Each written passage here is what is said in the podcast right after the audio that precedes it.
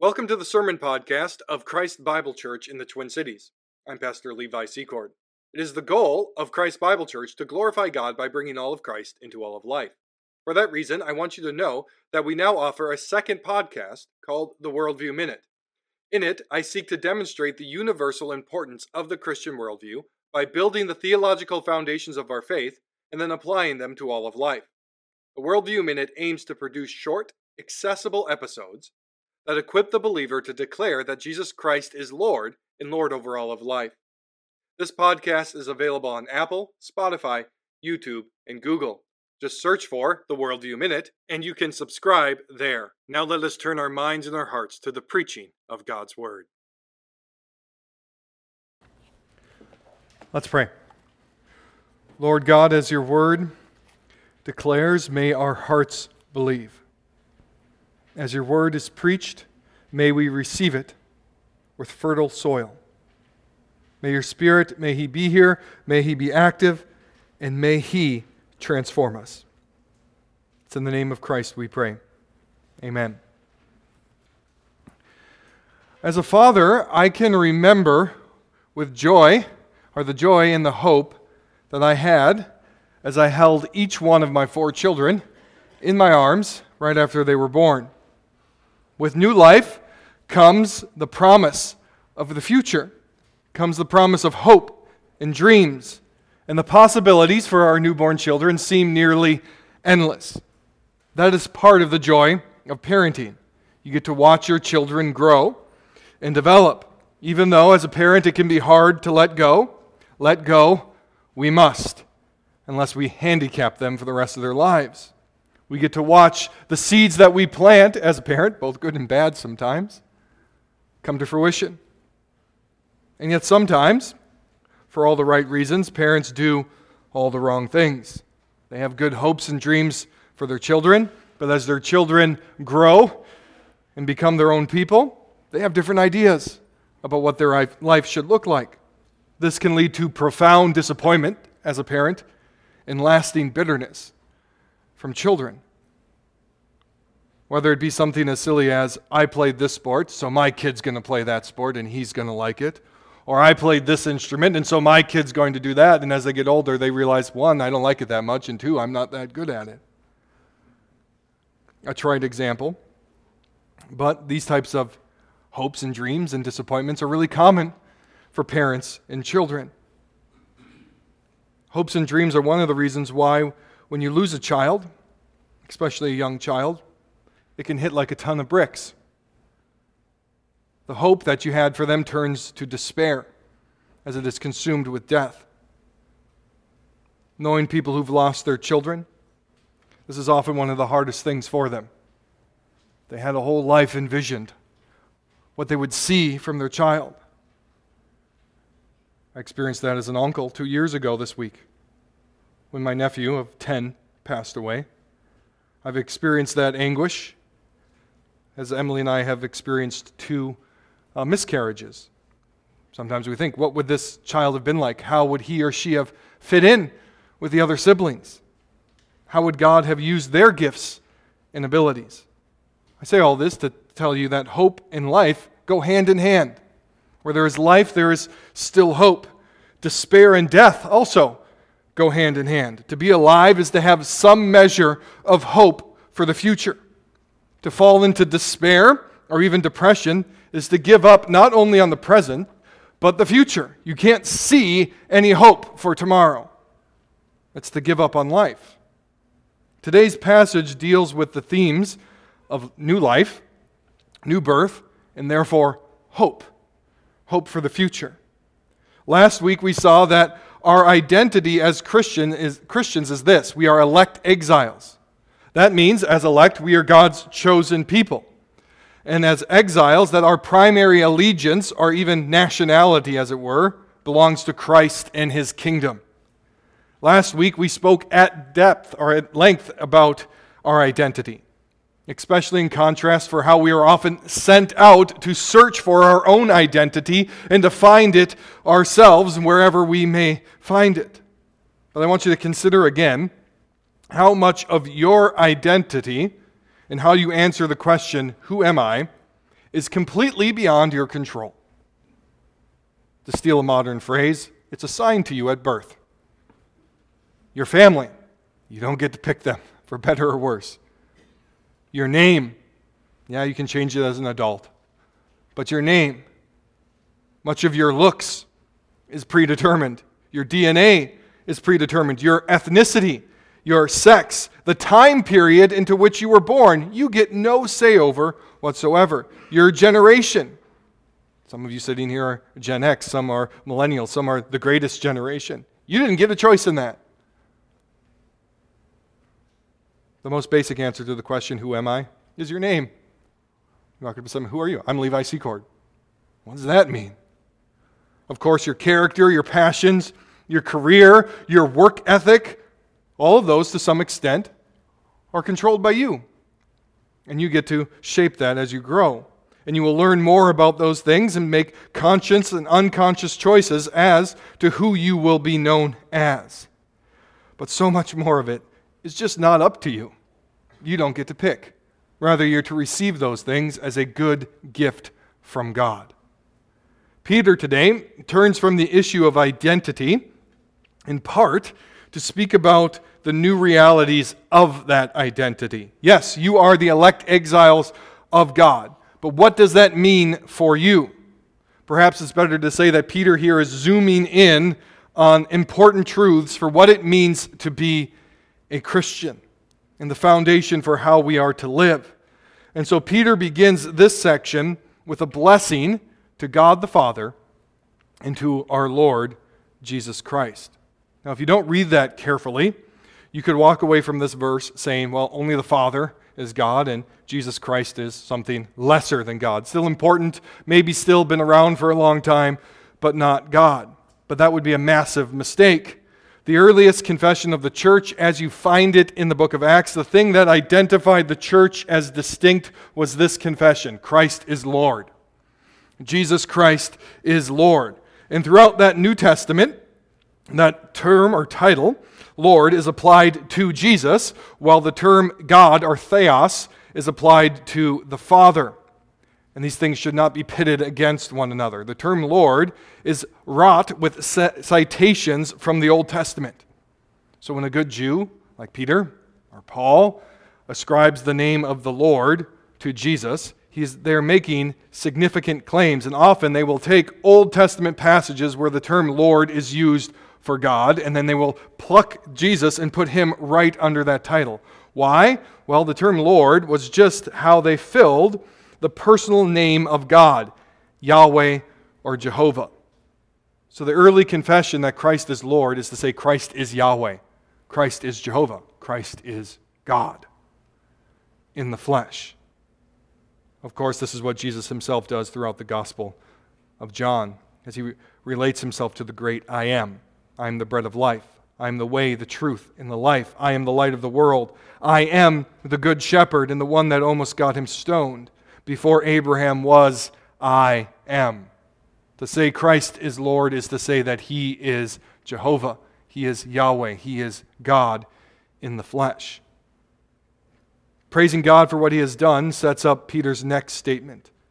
According to his great mercy, he has caused us to be born again. I want to read that to you again. According to his great mercy, he has caused us to be born again. So, what we argued about last week, Peter makes plain here. What is the cause of my new birth? What is the cause of my election? What is the cause of my salvation? It is the great mercy and the power of God. It's not you. It's not some clever sermon delivered by a pastor. It's not a clever argument that was made to you. It is the great mercy and power of our God. Again, the Gospel of John, speaking of the new birth, John 1:13 says this of those who are Christ's, who were born not of the blood or of the will of the flesh, nor the will of man, but of God. So we weren't born by the will of man or the will of the flesh or by blood, but we were born by the will of God. What causes this new birth to be born again? Is it my will? Is it my doing? Is it my choice? No. Is it the choice of my parents? No. It is the will of God. Now, none of that means you don't have to believe, for clearly you do. But the primary foundation is the will and mercy of God.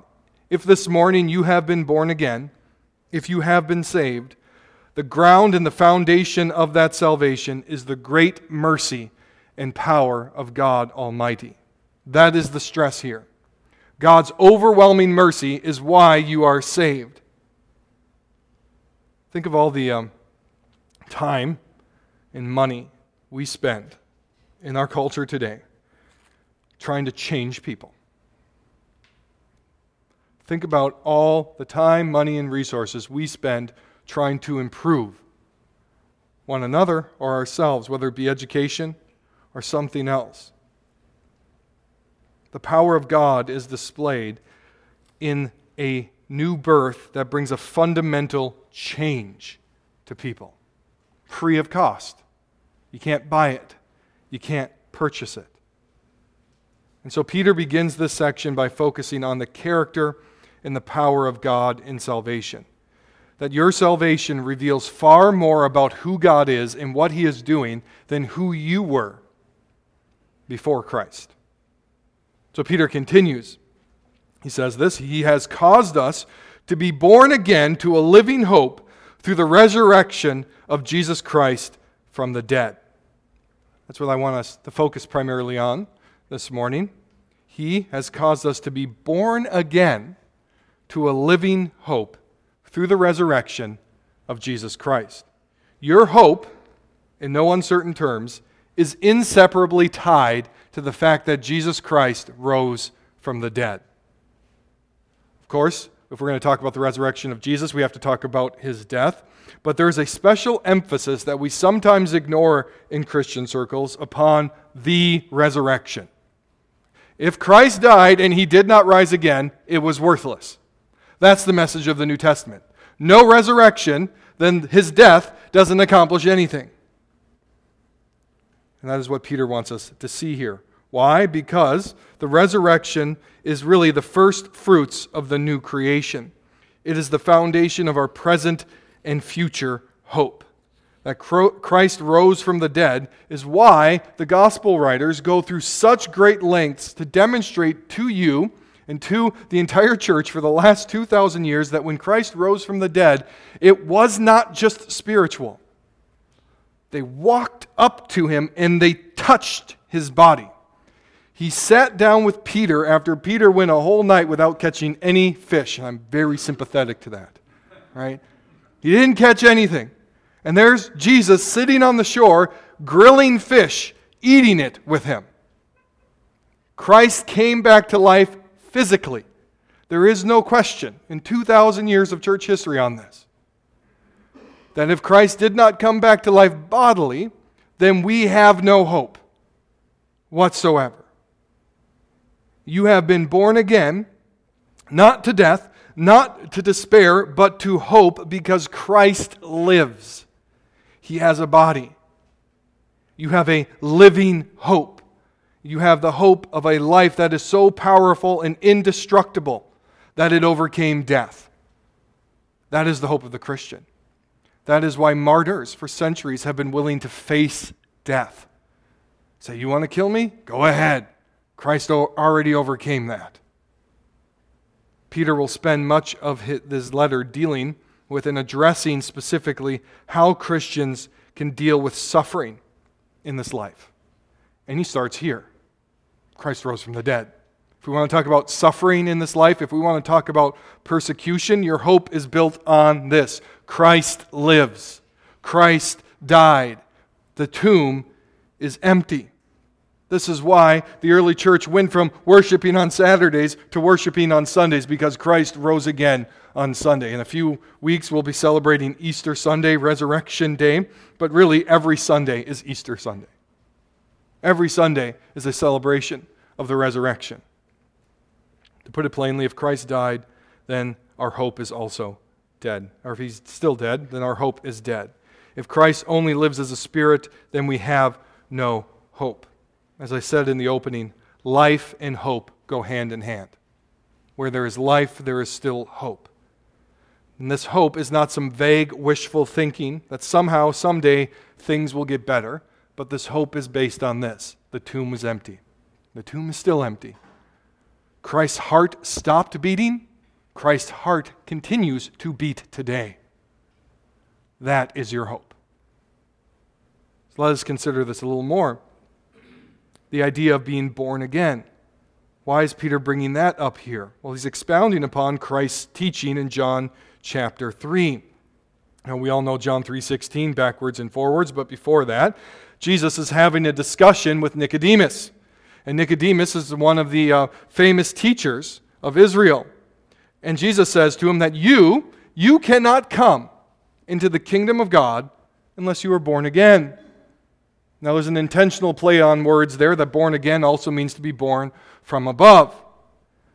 Jesus is saying quite plainly that your physical birth as a Jew, as a son of Abraham, was not enough to come into the kingdom. It's not enough to come into the covenant. Sorry to my Presbyterian brothers and sisters, physical birth does not get you into Christ's kingdom. It does not merit baptism.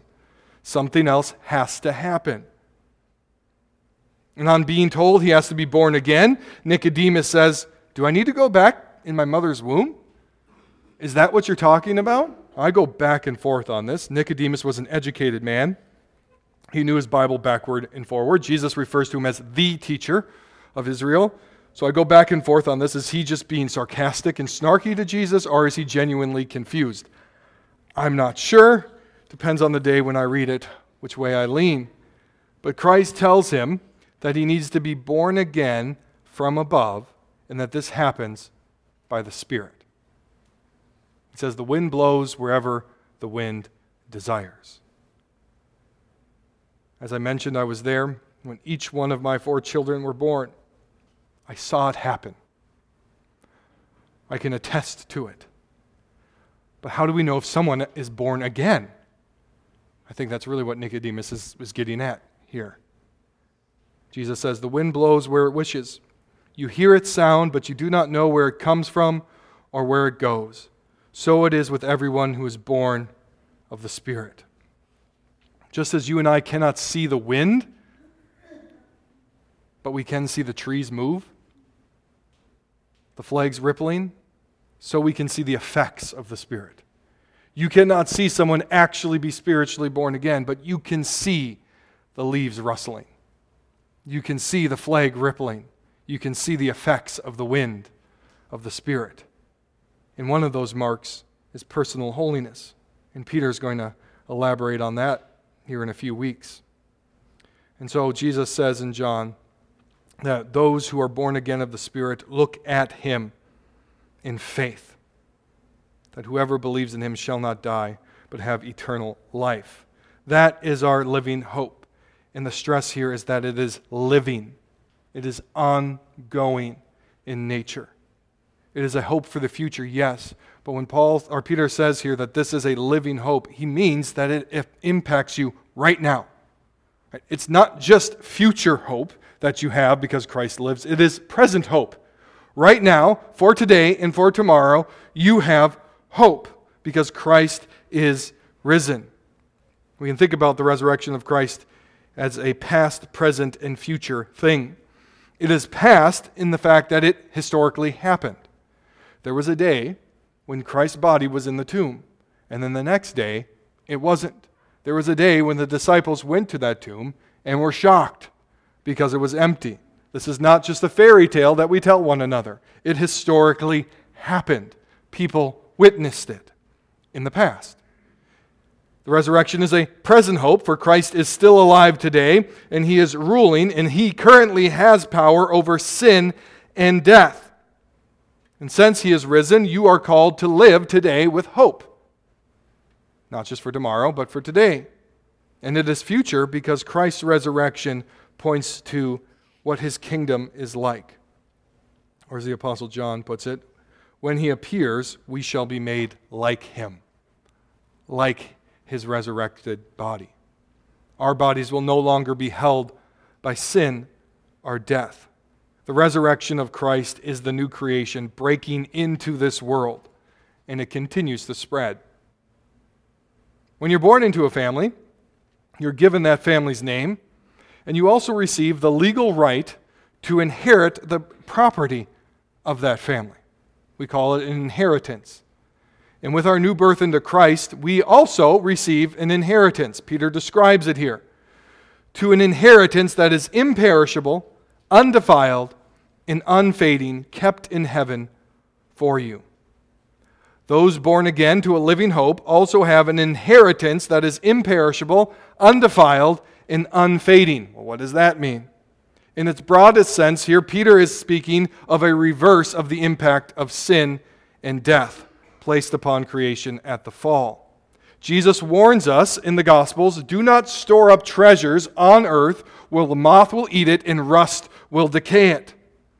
This universe is ruled by something we call the law of entropy. That is, things break, things wither away, they become nothing. Everything breaks eventually. What good is our living hope if entropy eats away at our inheritance? Paul says that creation itself is groaning under the weight of this sin and death, this futility, and this is why Christ had to die, to reverse it. Well, what does that mean? Well, it's incorruptible. That means that your inheritance will never decay. What is being kept for you will not rot away, it will never break down. It is permanent. If you think back to our series through the book of Ecclesiastes, we read that God gives us all of these temporal good gifts, and they're meant to be received as gifts, but we want to build all of our lives upon these things. And the more we try to hold them tightly, they slip through our fingers, and they're never satisfying. Your inheritance in heaven is nothing like that. You'll be able to grasp it. It won't eventually be boring. It won't not satisfy. It will be fully satisfying. It is also undefiled, which means your inheritance is morally righteous. There's no stain of sin upon it whatsoever. It is altogether holy and right. You will feel no guilt or shame for having it whatsoever. It is unfading. This last Greek word is only used by Peter in the New Testament, and he uses it a couple times in this letter. And really, if you look to the end of chapter 1, he's alluding to what he's going to get to is this idea that the grass withers and fades. Your inheritance is not like the grass that in the sun will be scorched to death or will be killed by the winter snow. It will never fade, it will never wear out. And so our inheritance is incorruptible, undefiled, and unfading, just like our Savior who is remaking the world in his own image.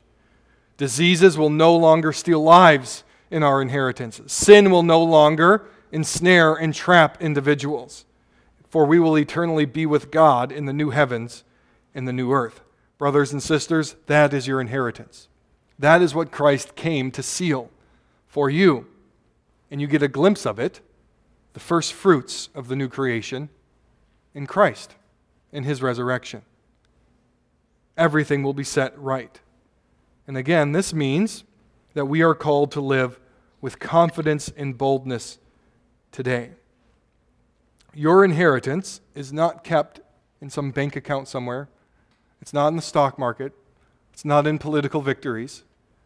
Your inheritance is kept in heaven by the power of God. Therefore, as Peter will get at, you can endure anything and everything this life throws at you because Christ has risen. This is really one of those passages that should humble us because the stress is primarily on, on God in what He does in our lives. It is God who caused us to be born again to a living hope. That's in our past. It is God who keeps our inheritance in heaven for us. That is your future hope. And now Peter focuses on here and now. He, he will say that God keeps us or guards us now. Look at verse 5. Who by God's power are being guarded through faith for a salvation ready to be revealed in the last time. Who by God's power are being guarded through faith for a salvation ready to be revealed in the last time. So God causes you to be born again. God secures for you a future inheritance, and God is currently guarding you and keeping you. What keeps you in the power of or in salvation? The very power of God. What keeps you and guards you in this wicked age? Is it your cunning? Is it your wisdom? Is it the intensity of your faith? Is it the intensity and regularity of your quiet time? No, it's the power of God. The word used here for guard carries with it the imagery of a military fortress. Really, the imagery Peter wants you to have in your minds here is that God is this fortress, and you're inside of it as the enemy armies are surrounding it. But this fortress is impenetrable. You can't get into it. God is keeping you and guarding you in such a way. So, this means that as the enemy surrounds us, though the night gets so dark that you feel like you don't have a hope, though life crumbles beneath your feet, that you are being kept by God. To put it another way, the same power that created everything out of absolutely nothing is the same power that keeps you. The same power that parted the Red Sea so that the Israelites could walk across it on dry ground and the Egyptians were swallowed up in the waves is the same power that keeps you. The same power that called Lazarus forth out of the tomb is the same power that keeps you. The same power that was or that shattered the chains of death in Christ's resurrection is the same power that keeps you. You were born again by that power. You will be resurrected by that power. You will be remade by that power. And by that power, you are being kept in this wicked generation. So let me state this plainly to you, brothers and sisters. Christianity is not now, nor will it ever be, a religion of defeat. It's a religion of victory.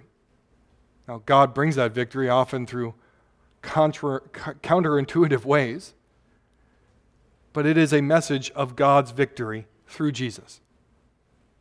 Christianity is not about despair, it is not about giving up, but it is a firm and secure hope. Christianity is not dead and dying. It is about the surpassing power of life through the resurrection of Jesus. Christianity is not pessimistic about tomorrow, it's optimistic.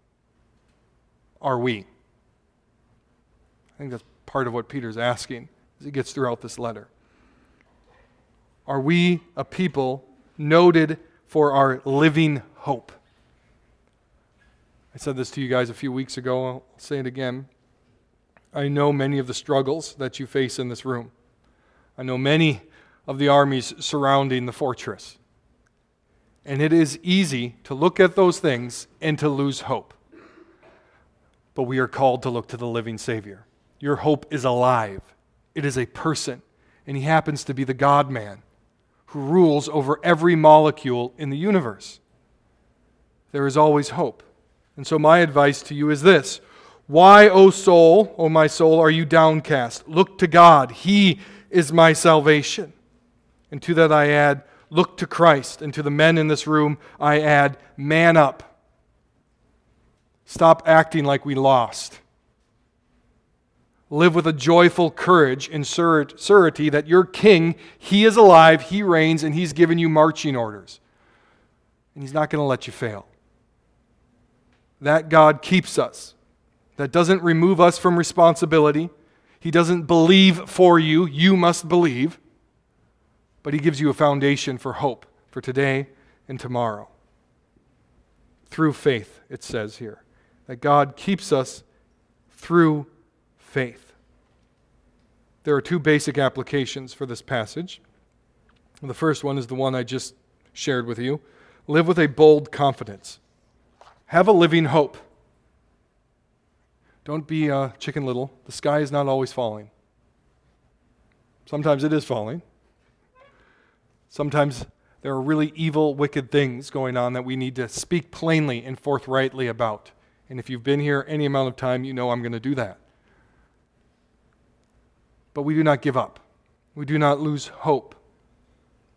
While we can and should work for righteousness in every area of life, our hope is not tied to immediate success tomorrow.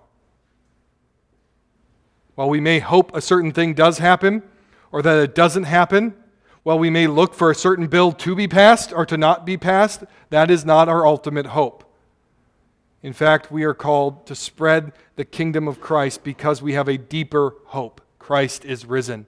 Christ reigns. Christ is returning. Live like it. Second, in light of the mercy and power of God in causing us to be born again, in keeping our inheritance, in giving us our inheritance, in keeping and protecting us in this wicked age, in light of all of that surpassing mercy and power of God in our salvation, we are called to praise Him. There is no accident here whatsoever that Peter starts this passage by praising God. Why? Because he's about to tell you everything God is doing for you. When we see what God has done for us in Christ, our hearts should overflow with thanksgiving and praise to God, for he has given us great mercy and grace. Let's pray.